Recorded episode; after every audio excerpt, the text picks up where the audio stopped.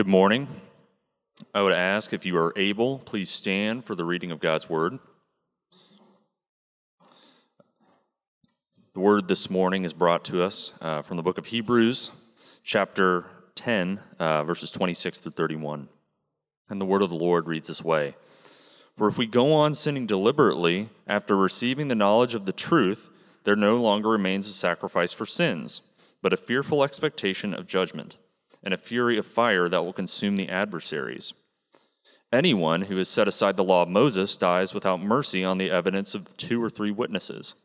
How much worse punishment, do you think, will be deserved by the one who has trampled underfoot the Son of God and has profaned the blood of the covenant by which he was sanctified and has outraged the Spirit of grace? For we know him who said, Vengeance is mine, and I will repay. And again, the Lord will judge his people. It is a fearful thing to fall into the hands of the living God. And this is the word of the Lord. Thanks be to God.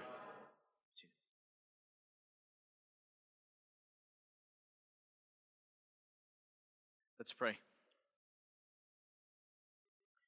Father, Father, as we come to your word, help us to understand what we need to understand. Help us to love that which you've brought us to understand. Help us to live in light of the truth that you've given us this morning. I ask all these things in the name of your Son, Jesus. Amen. Well, what fun we get to have again this morning. The title of my sermon is How to Lose Your Salvation, Part 2. How to Lose Your Salvation, Part 2. Or Don't Lose Your Salvation, Part 2. This is one of four times in the book of Hebrews uh, where the idea of apostasy is addressed. One of the four primary times where falling away from the faith is discussed. If you listen to Cold Pizza this past week, Pastor Jeff was grouching about not, get, not getting to preach last week's sermon. About halfway through this week, I thought about asking him to preach this one. Here you go. Now, the, the sermon, Don't Lose Your Salvation, that I preached a number of weeks ago, I would encourage you to go back and re listen to that sermon. Uh, I'm going to reteach a few parts of that, rehash, restate a few parts of that sermon, but I'm going to assume a bunch. That's part of the advantage and that's part of how verse by verse exposition works. I get to build and assume you've laid the same bricks so that I don't have to go lay all the same bricks again. That's how you build a house. At some point, you have to lay down bricks so that you can move on to the next bricks, so that you can get to the roof. Uh, and some of us are, are still not putting down the bricks at the bottom. So put those bricks at the bottom so that we can move on to the next bricks uh, for your good and for the good of those around you, and ultimately for the glory of God.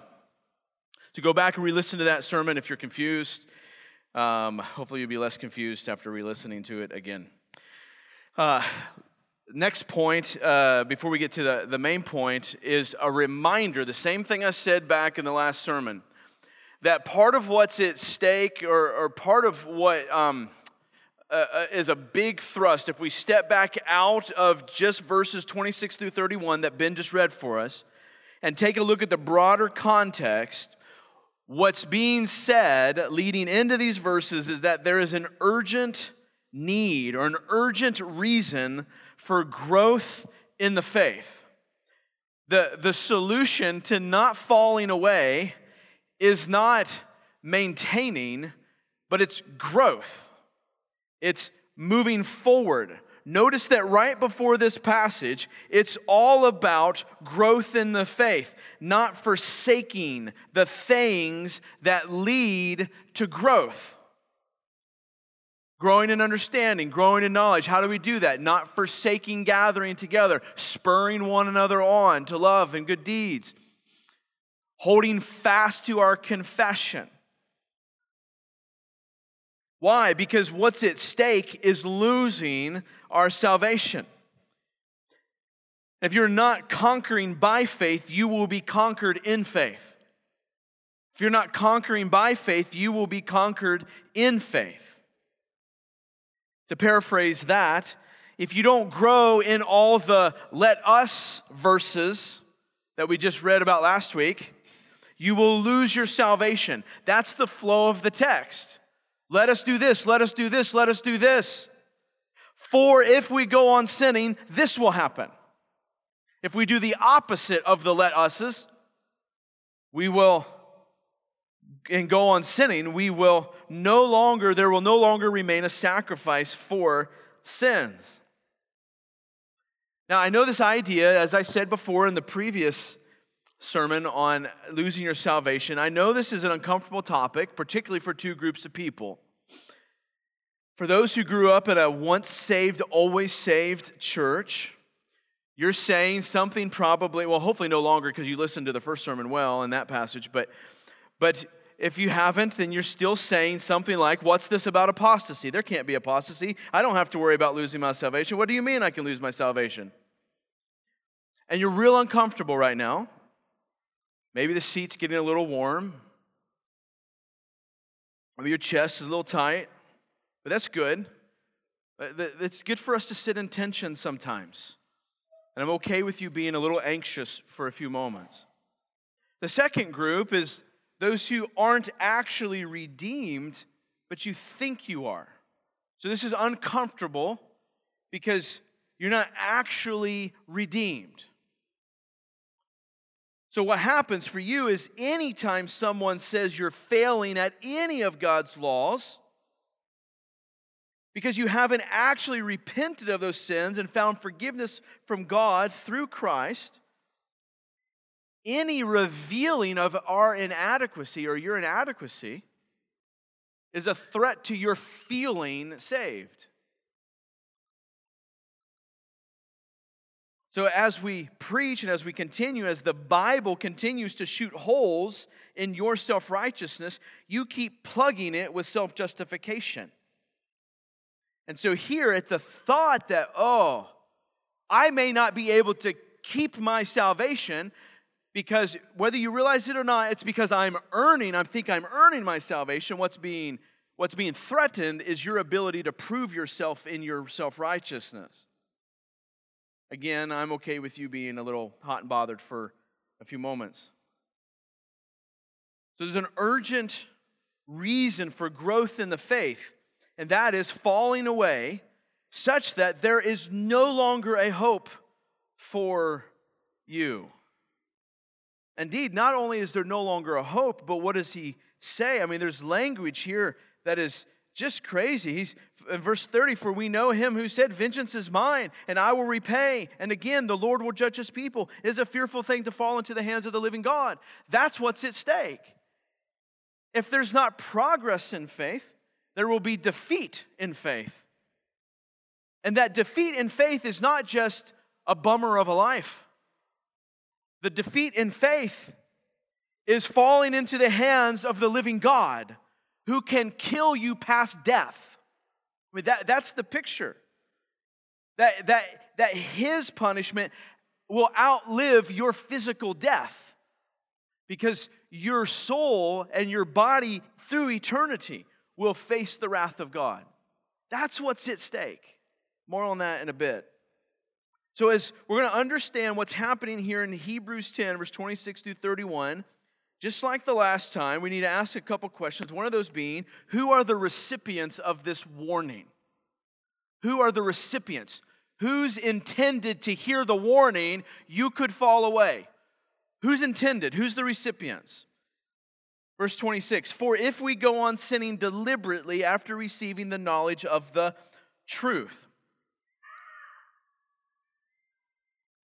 that, that, that truth hurts, apparently. I hope he's okay. There's two opposing views. Two opposing views, both within orthodoxy, both reformed understandings, one right and one wrong.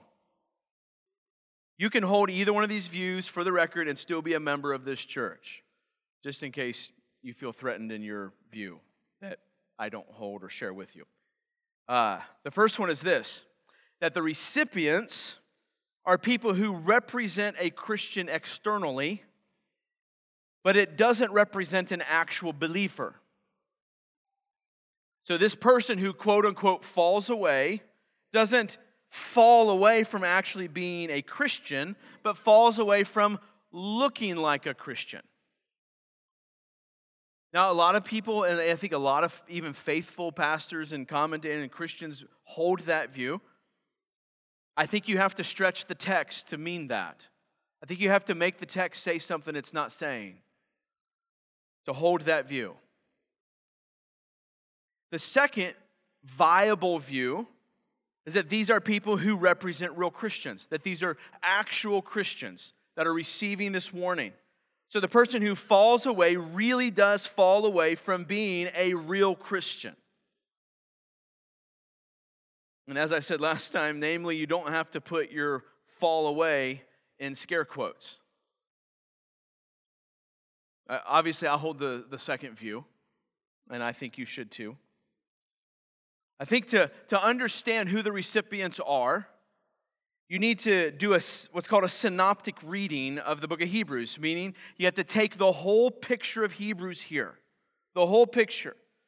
Remember, this is a pastoral letter written to a people, and it was meant to be understood as one piece of literature. This is part of the downside of preaching verse by verse exposition, because it's easy to miss the forest because you're so focused on a tree. It's easy to miss the picture because you're focused on a pixel. So, if we're to do a synoptic reading and just to, to try to uh, step back up and see the forest, if you read the other warning passage in, in Hebrews, these warnings are all addressed very clearly to believers. Hebrews 2, I'm just going to fly through these quickly. You probably can't write this fast. Hebrews 2, therefore we must pay much closer attention to what we have heard, lest we drift away from it. Hebrews 3 Take care, brothers, lest there be in any of you an evil, unbelieving heart leading you to fall away from the living God. Hebrews 4 Therefore, while the promise of entering his rest still stands, let us fear lest any of you should seem to have failed to reach it. Hebrews 10, for if we go on sinning deliberately after receiving the knowledge, as the one we just talked about today. Hebrews 12, and coming, see that you do not refuse him who is speaking. For if they did not escape when they refused him who was warned them on earth, much less will we escape if we reject him who warns from heaven. He's not been talking to fake Christians in the book of Hebrews. I think you have to make the text make a really sharp turn, and then uh, after this passage, make a really sharp turn back to make it say fake Christians. He's been talking to believers. I think if you don't read this as believers, then you're failing to read the book synoptically. He's teaching us a theology here by the whole book. So that's kind of looking at it broadly so we don't miss the trees. I'm sorry, we don't, we don't oh, back, back, back up. So we don't miss the forest for the tree. But now, if we're just going to look at a tree and just look at the details here in this particular verse, I think the decisive evidence in the immediate context is where he says, For if we, right? Uh, pretty plain. Uh, for if we, who does he mean by we? He means we, right? He means I, whoever am, it is that's writing this, and whoever it is that's reading this. We. I know we can change what pronouns mean today. This one means the writer and the hearers. We. And then, for further clarification, for if we go on sinning deliberately after what? Receiving the knowledge of the truth. So these are the, the we, it's also the people who have received, have heard, and taken in the truth. So I think the recipients are very clearly believers. Now, what I want to do now is, is think about, all right, uh, the idea of apostasy and stepping away. And A.W. Pink, in his sermon on this passage, does, does an incredible job of laying out what he calls the steps that precede apostasy. Like the steps leading to apostasy. Because the reality is, is that no one, or barely anyone, if anyone, goes on from having faith to then quickly not having faith. There's steps that lead up to it. And so these recipients, so I think it's a good question and a good thing for us to answer. What are the steps that lead to apostasy? Because if you see in verse 10, I'm sorry, chapter 10, verse 26, for if we go on sinning deliberately, there's this process. He doesn't say, for if you sin, you've become apostate. He doesn't say, for if you sin, you've lost your salvation. For if we go on sinning deliberately, there's an ongoingness to it. And we we are going to define more of that, but for now, that's the context that we're in. So, first of all, what is apostasy? It's once having faith and then not having faith.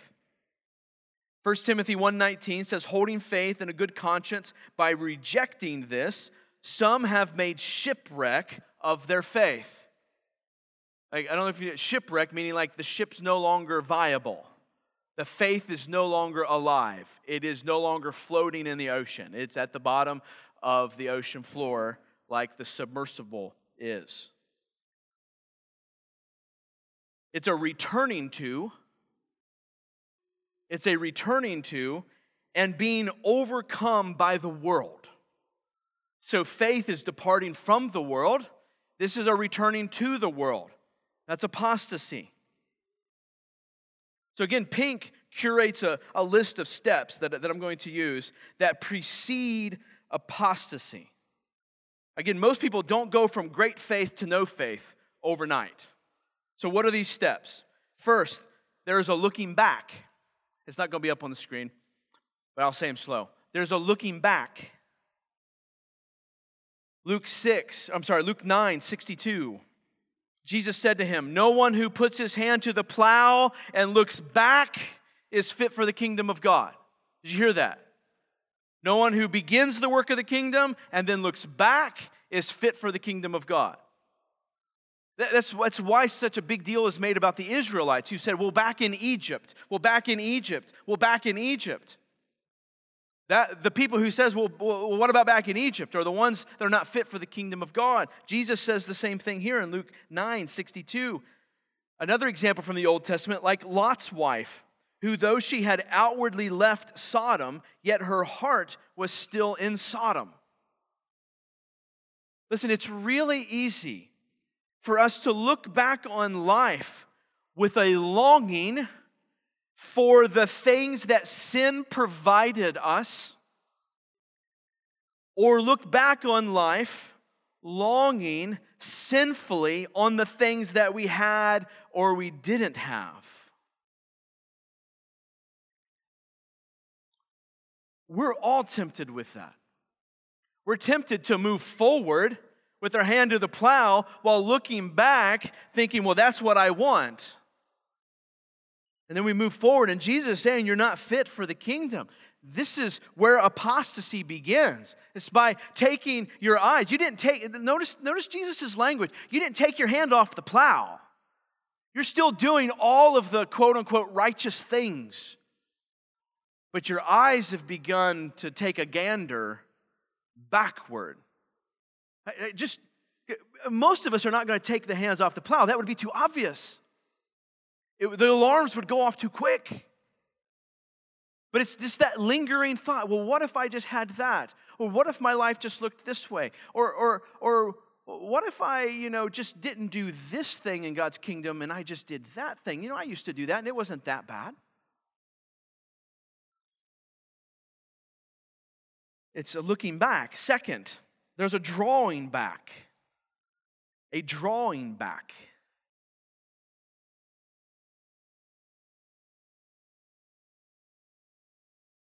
We're all going to be tempted to say something like, the requirements of Christ are too rigorous for me.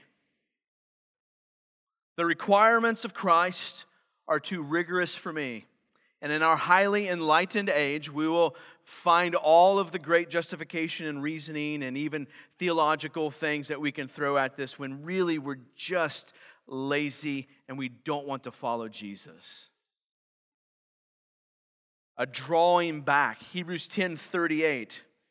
But my righteousness, I'm sorry, but my righteous one shall live by faith. And if he shrinks back, my soul has no pleasure in him. For some in this category, in this step, it's just an outright rejection. Man, the standards are just too high, just too much pressure. For others, it's just taking the easy way out. How often do we just take the easy way out? We know what God requires of us, and we just take the easy way out. What are you doing? You, you may not be mentally saying, God, your standards are too high for me, but your actions are doing that. So just take the easy way out. Instead of facing the problems facing righteousness and growing, we just let this slip, or we let that slip, or we just don't go the extra step that we needed to to be faithful. You're drawing back. Third, a turning back. There's a turning back. The path of godliness is too narrow to suit the lustings of the flesh, Pink says. That the path of godliness is too narrow, it's too tight, it doesn't suit the lustings.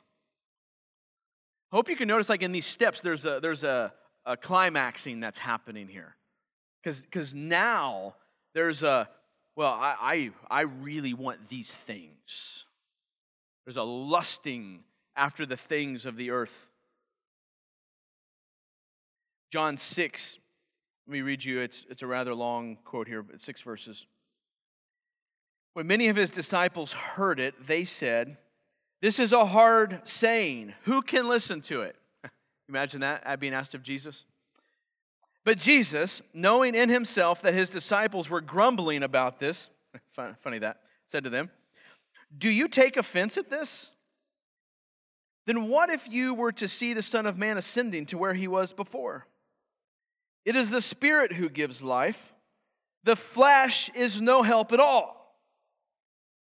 The words that I have spoken to you are spirit and life. But there are some of you who do not believe. In parentheses, for Jesus knew from the beginning who those were who did not believe and who it was who would betray him. Into the parentheses. And he said, Jesus said, This is why I told you that no one can come to me unless it is granted to him by the Father. Verse 66 After this, many of his disciples turned back and no longer walked with him. Hey, Jesus, it's just a little too hard. Hey, Jesus, you're just a little too strict. Hey, Jesus, I just don't really like the way you talk. Your tone's a little too rough. And then Jesus just capitalizes and says, And this is why I told you that no one can come to me unless the Father grants it. And after this, many of them left Jesus. I'm sure when it comes to like turning back, we have all sorts of justifications.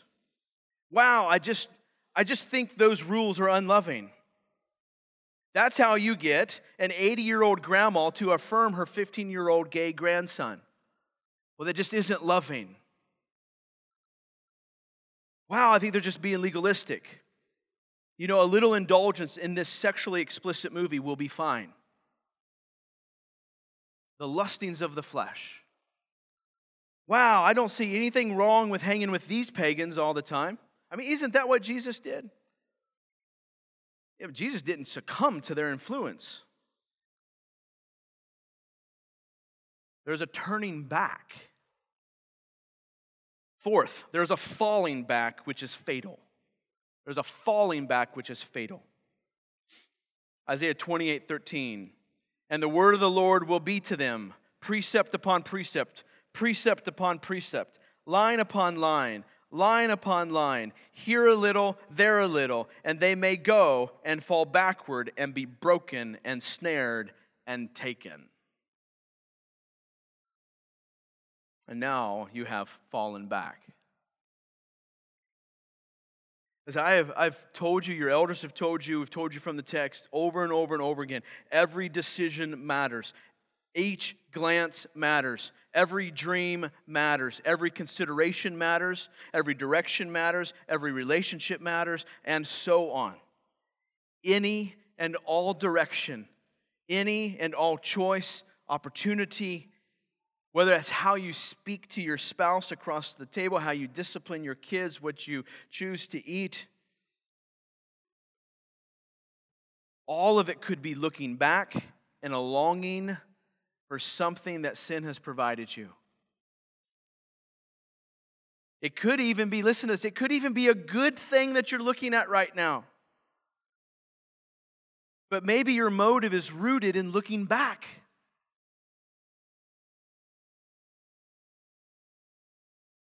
Steps. I think it would be really important for you to like memorize these steps and go so that you can reckon, oh wow, man, like I'm like step two or three into this.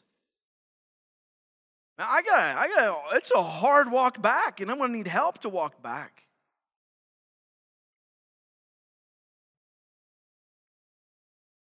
So, who are the recipients, and kind of a sub point in there? What are the steps that lead to this apostasy? Next, the nature of the warning. The nature of the warning. Again, we need to do this synoptically. So let's take in a, a, a, broad stroke here across the book of Hebrews. Again, I'm going to fly too fast for you to write down. Hebrews 2 1, he warned against drifting away. Hebrews 2 3, warned against neglecting their salvation. Hebrews 3 warned against hardening their hearts. 3:14 warned to continue to hold on to Christ. 4:11 warned to labor to enter God's rest. 6:1 warned to become mature. 6:6 warned against falling away. Now here's the key. We're going to understand the nature of the warning. In this context, none of these situations have the warned actually done what they are warned against. Even those who are drinking milk, like they're, they're drinking milk, that's, that's indeed what's happening. But what he's saying to them is if you don't move on from the milk, then bad things will happen. Bad things will happen. It's future. Namely, they will fall away. So, what's happening is they're being urged to be diligent and refrain from dullness so that they will possess the promises. So, what is the nature of the warnings? The, to use a bigger word here for us, the warnings are prospective, meaning that they are something that is likely to happen in the future.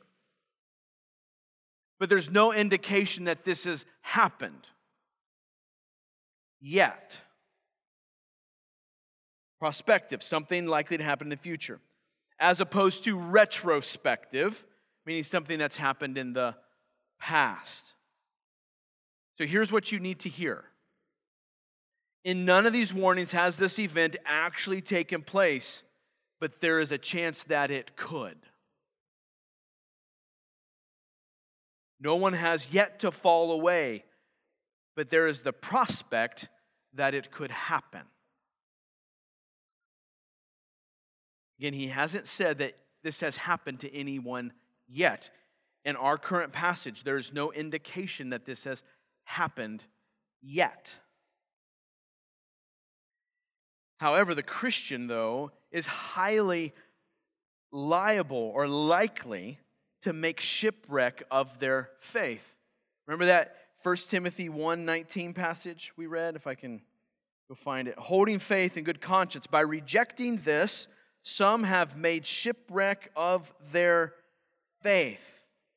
Pink says this He still has within him, meaning man, mankind, womankind, still has within him a nature which craves the vanities of the world, and that craving has to be denied, or he will never reach heaven. So here's what we're going to go after in this, this next few minutes is the danger. Not the danger of judgment, but the danger at which we face in every decision, the danger we face in every moment. From within, we are tempted at every turn. We're tempted to lust. We're tempted to covet what our neighbors have. We're tempted to be discontent. We're tempted towards all sorts of things, longing for something more. From without, we are the object of Satan's attacks. It's, it's likely not him directly. Most of us are not that high on his radar. But he has lots of minions both in the flesh and not. He's established great systems to tempt us. So, from without, he's like a roaring lion seeking whom he may devour.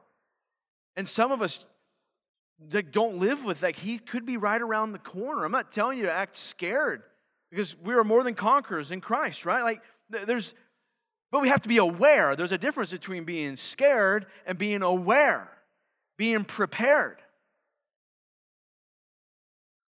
We're in danger of the devil. I mean, just look at the, the products that are for sale TVs and movies, music, what your pagan friends are into. These are all temptations. And just because you said some prayer, signed some paper, and got dunked in some water doesn't mean you will not succumb to those. We are in desperate need of these warnings. God is showing us what's at the end of the road should we choose the path of sinfulness. Should we choose, as Pink calls it, self will and self indulgence? What's at the end of that path? falling into the hands of the living God and not as a kind, warm, loving father, but as a judge executing wrath.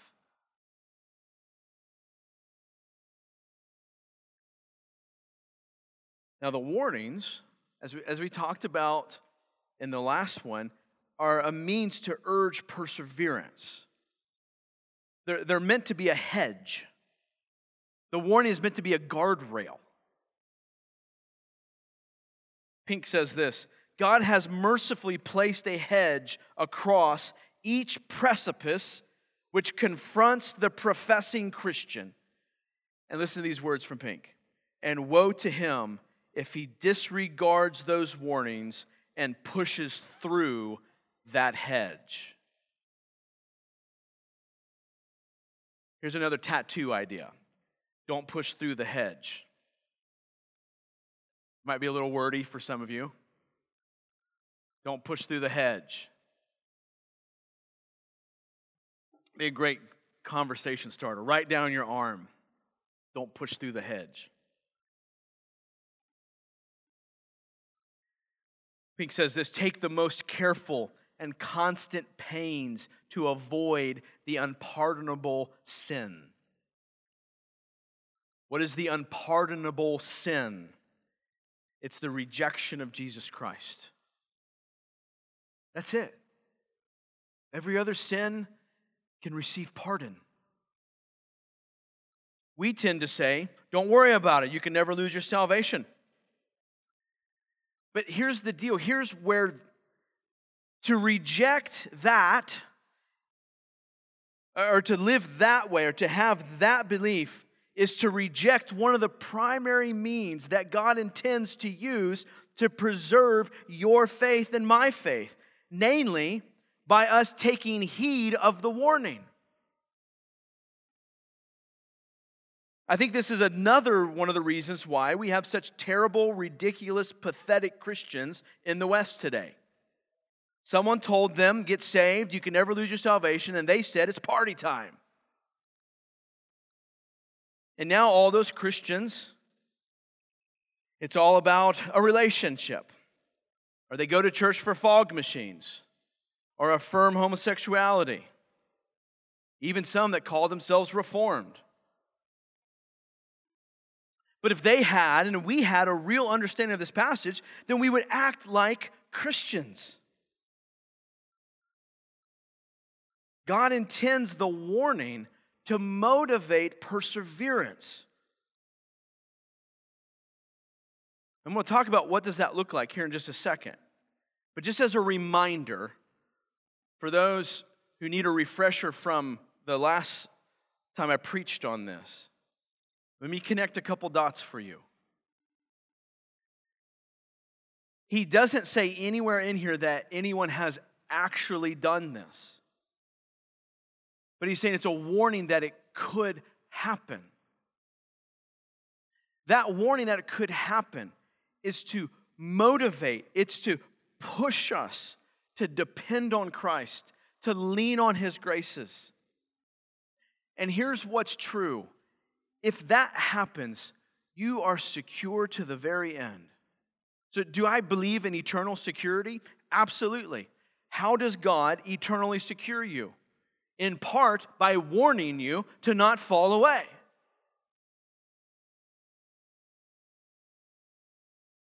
Pink says this a small leak.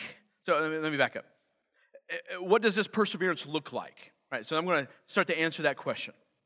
Pink says this a small leak neglected will sink a ship just as effectually as the most boisterous sea. So, the most raging storm, that just a small neglected leak will sink a ship just as surely as the biggest storm. But we act as though those little leaks are just no big deal. Any one single small sin that goes unrepented for could lead to eternal damnation. We must ask the Lord, church, we must ask the Lord to help us deal with every offense that might rise up in us. Don't let any of it linger. Don't let it take root. Don't let it sit there. That weed will grow. How many gardeners in here? How hard you got to work to get those weeds to grow? Not very hard, right? How hard you got to work to keep them back so that your other good plants flourish. It's a lot of hard work. Then weeds keep coming back, don't they? How does sin? It sins the same way. You don't have to work, it'll come back. You have to work to keep it at bay. We confess it as sin to the Lord, asking for forgiveness, and then walking it out in repentance in faith. Here's the deal here's what happens. And, and, and, Pink does a good job, and, and Spurgeon's got, I'm going to quote Spurgeon here in a second too.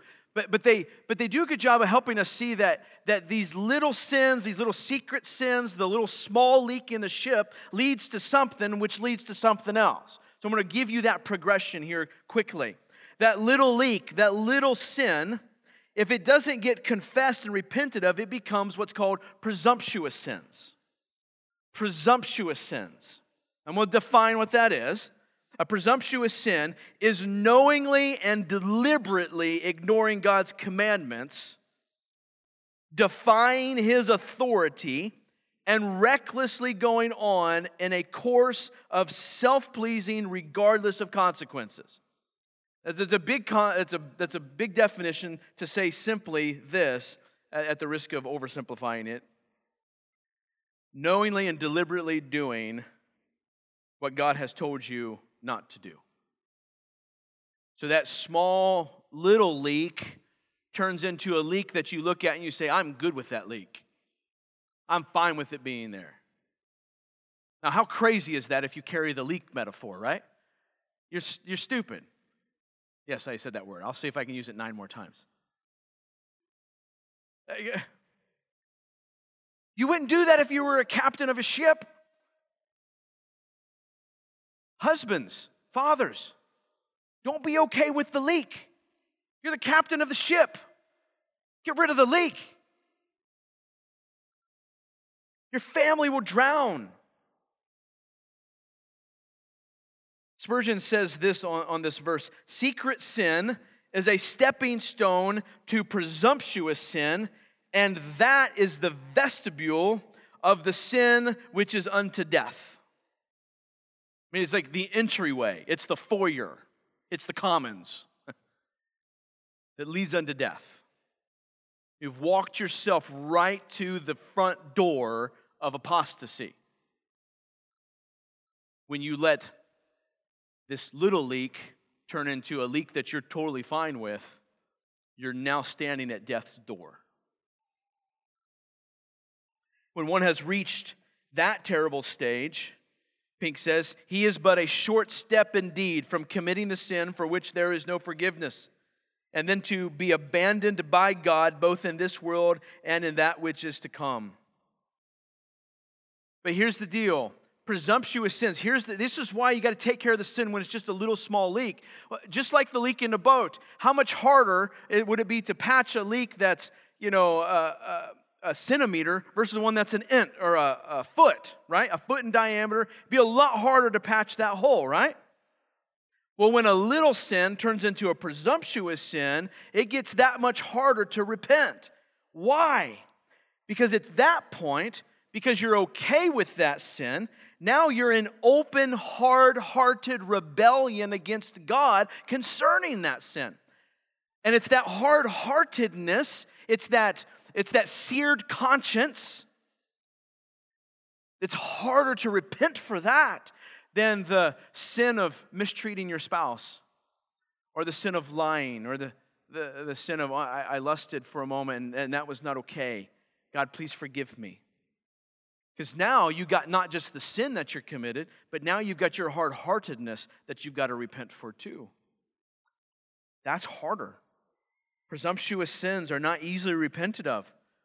Listen, some of that is to give you a warning to say, don't, I mean, if you're there, get help and repent and walk away, and by the power of God, you can. But the warning is don't get to that point. Repent quickly and thoroughly and get it done and live in freedom. Here's what he's saying Little sins left unconfessed lead to presumptuous sins, knowingly and deliberately defying the Lord Jesus Christ. And presumptuous sins are the gateway to committing the sin of rejecting Jesus. So, if it's not grim enough for you yet, what are the consequences for those who don't heed the warning? What are the consequences? Verses 26b through 30 of Hebrews 10. Here's the consequences for those who push on through the hedge. There no longer remains a sacrifice for sins, but a fearful expectation of judgment and a fury of fire that will consume the adversaries. Anyone who has set aside the law of Moses dies without mercy on the evidence of two or three witnesses. How much worse punishment do you think will be deserved by the one who has trampled underfoot the Son of God and has profaned the blood of the covenant by which he was sanctified and has outraged the Spirit of grace? It's a big, long statement there. For we know him who said, Vengeance is mine, I will repay. And again, the Lord will judge his people. Listen, there is likely more at stake here than you realize. Why is it that so many Christians can sin against God without seemingly any prick to their conscience? Why? I have a, a few um, speculations here because some Christians believe only a crown or two is at stake. I mean, the crowns I get to cast at the feet of Jesus. Well, you know, that one sin, I, you know, I just won't get that big of a reward when I get to heaven. That's just one less crown that I'm not going. Well, that's true, but that could also be a step towards pushing on through the hedge. Or second, some people believe that only joy is at stake. Well, if I just keep petting the sin, the only thing that's at stake here is I just won't be that joyful of a person. So t- today's joy is out the window, and well, that's a bummer. Well, one day of joy out the window and not, quote, loving Jesus out the window is, is just makes it one easier step to have two days, which makes it one easier step to have three days, and one easier step, one closer step to a lifetime. There's more at stake than just experiencing the good Christian life. Well, I guess I might just get a little bit less of a return on my investment tomorrow. I mean, I think those, those things are all true, but there's more at stake than that. that he, there's more at stake. Listen to Pink's words The blood of Christ covers no sins that have not been truly repented of and confessed to God with a broken heart. I know, I know, but what about eternal security? Think of it more like this You are eternally secure to walk in repentance and faith with a broken heart. Listen, a true Christian, when they have sinned, they confess those sins to the Lord and they know then true and full forgiveness by faith. So, what's at stake? If it's more than this, what's at stake? A fearful expectation of judgment for those who go on deliberately sinning a fearful expectation. They will fall away. It's that simple. That's the warning. What will they face? Judgment. Listen, we're reminded here of God's judgment. How terrible that would be. Hebrews 10 27. But a fearful expectation of judgment and a fury of fire that will consume the adversaries. He's saying if you go on deliberately sinning, you're an adversary of God. You will face his fearful judgment. And if that's not scary. There's no hope of restoration. He means what he says. If you fall away from faith, there is no hope of restoration to repentance. That's what he means. There, there no longer remains a sacrifice for sins. This is a little bit of a review from the previous sermon. Listen, there is no sacrifice that can be offered for those who once received Christ's atonement and then reject Christ's atonement. To turn, to turn from faith is to say this Christ's crucifixion isn't enough for me the first time when it was applied to me. And that's why he's saying to get saved a second time is impossible because that would be crucifying Christ again. So he's not saying that it's, that it's not uh, sufficient for our sins. What he's saying is it's already been applied once. That's why he gives, again, back to the previous term, that's why he gives the soil, crop, and thorns thistles example. If you were to invest all of your time and resources into a plot of land, you cultivate it, you plant it, you water it, and all that comes of it is thorns and thistles. You can and should mark that land for destruction and leave it to burn.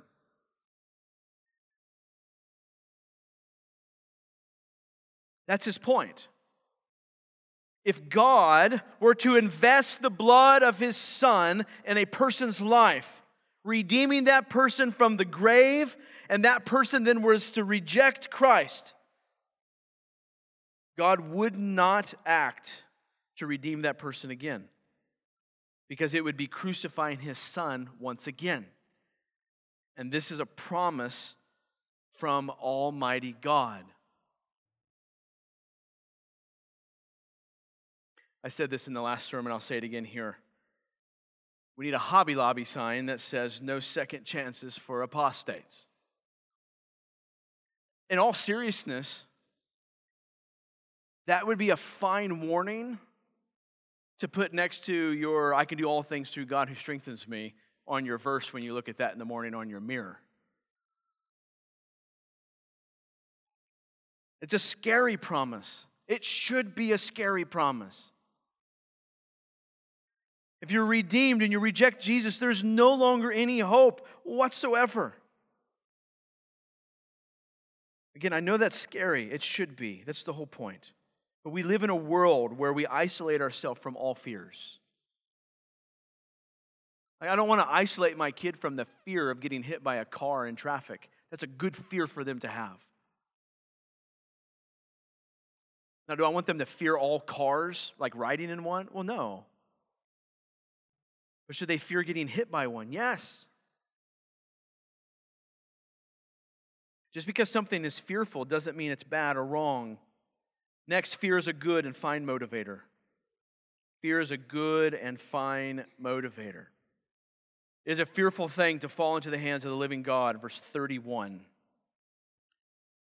I think some of us have bought into, though, that the only motivator for righteousness has to be some positive emotions towards Jesus. The author of Hebrews didn't get that woke nonsense here. He says it's a fearful thing. Let me ask you this question Is that fearful to you? Why or why not? Let me quote Pink here. Here is the unescapable conclusion which must be drawn from all that has been before us. This word fearful ought to make every trifler with sin tremble. To fall into the hands of is a metaphor denoting the utter helplessness of the victim when captured by his enemy. The one, capital O, into whose hands the apostate falls is the living God. A mortal man, however incensed he may be, cannot carry his vengeance beyond death, but God's power is not bounded by so narrow limits. No, forever and ever will God's wrath burn against the objects of his judgment. Why wouldn't someone heed this warning? Why would, why would some of us be tempted to not heed this warning? For some of us, because we're too confident to prove our own selves. We think, oh, yes, my faith is sure. Yes, my faith is sure. Yes. And your confidence is in your faith, and confidence is in your experience of your faith. And if you're too confident, there won't be any fear. Let me read for you 2 Corinthians 13 5. And tell, being too confident to examine your faith means you don't understand 2 Corinthians 13 5. He says, Examine yourselves to see whether you are in the faith. Test yourselves. Or do you not realize this about yourselves that Jesus Christ is in you, unless indeed you fail to meet the test? This should regularly drive us to say to the Lord, Father, if there be any sin in me, please reveal it to me through your word and your church and your spirit, and grant me repentance.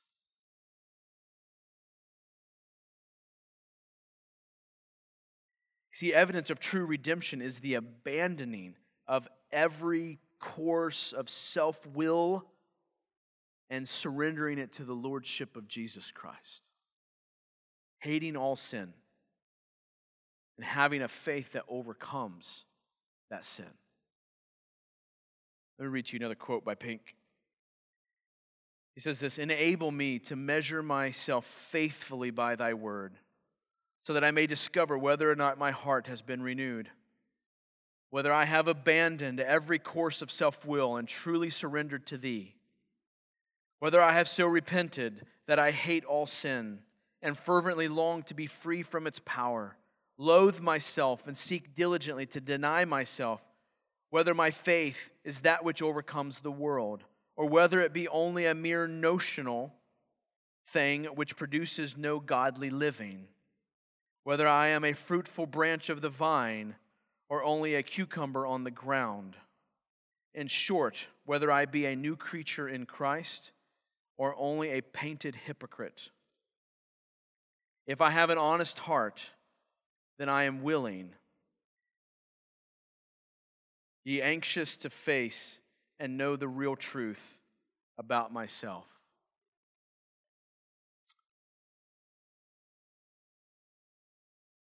Our confidence, if salvation is not in faith, but it's the object of our faith, is Jesus. Let me end with this last point. Loved or dreaded, what shall it be? Loved or dreaded, what shall it be?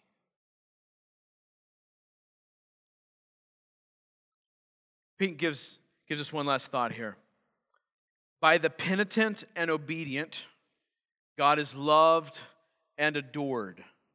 But by the impenitent and defiant, he is to be dreaded.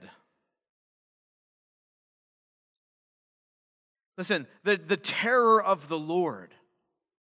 Like, eh, the, we've exchanged any terror of the Lord for just warm fuzzies. But the terror of the Lord must be a part of our vocabulary. It's got to be a part of our walk with the Lord. It's got to be a part of our sharing of the gospel.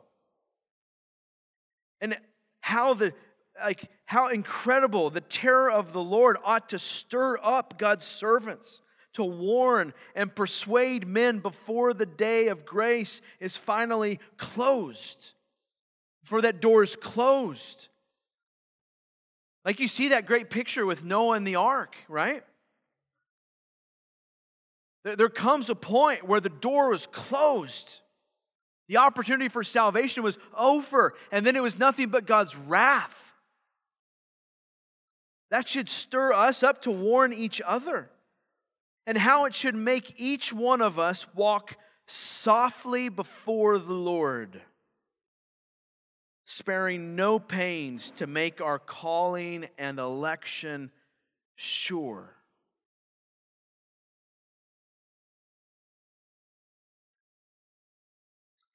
Let me remind us here of 2 Peter chapter 1 verse 5 through 10. For this very reason Make every effort to supplement your faith with virtue, and virtue with knowledge, and knowledge with self control, and self control with steadfastness, and steadfastness with godliness, and godliness with brotherly affection, and brotherly affection with love. Is very parallel to the to the uh, let us verses that we just read in Hebrews. Let us do this, let us do this, let us do this. For if we don't do that, for if we go on sinning deliberately, this is what's at stake. This is what awaits God's judgment. So he says, let us, let us supplement faith. Let us go on to have virtue and to add knowledge and self control and so on. For if these qualities are yours and are increasing,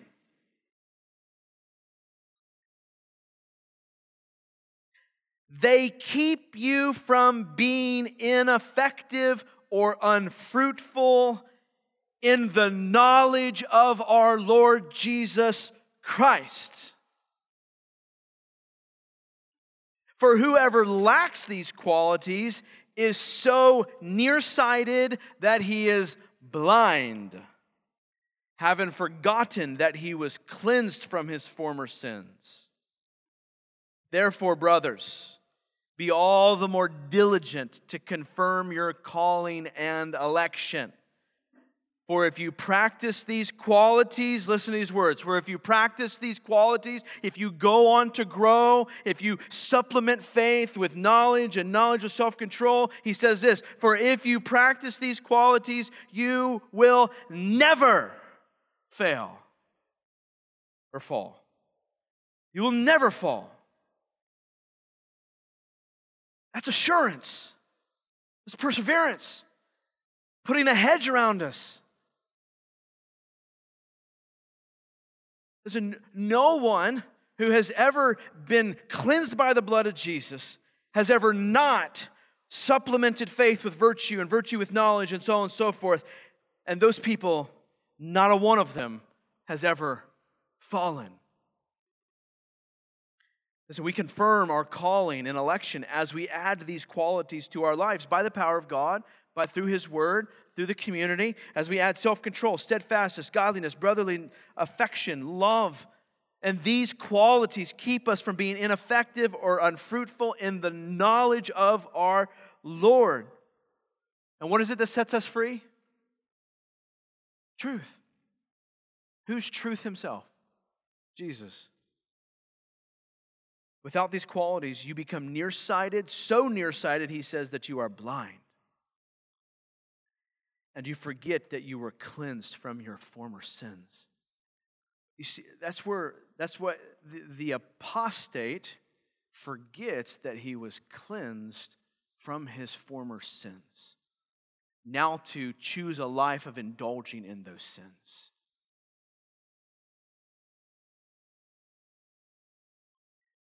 If we do these things, we shall never fall, he says. We shall never fall. Let me pray for us. Father, I pray that these warnings would serve to stoke a fire in our hearts, a desire in our minds to know you, to add to our faith these things like virtue and knowledge and self control and steadfastness and godliness and brotherly affection. That these things would increase in us. And also, Father, that we would recognize when these things are decreasing, that that's a warning. When our brotherly affection is decreasing, it's a warning. When our steadfastness is decreasing, it's a warning. Our self control is decreasing, it's a warning. When virtue and knowledge is decreasing, it's a warning. Because what's at stake? Faith. And there's more at stake in that than just simply a less enjoyable life today or tomorrow, but the fearful prospect of your judgment.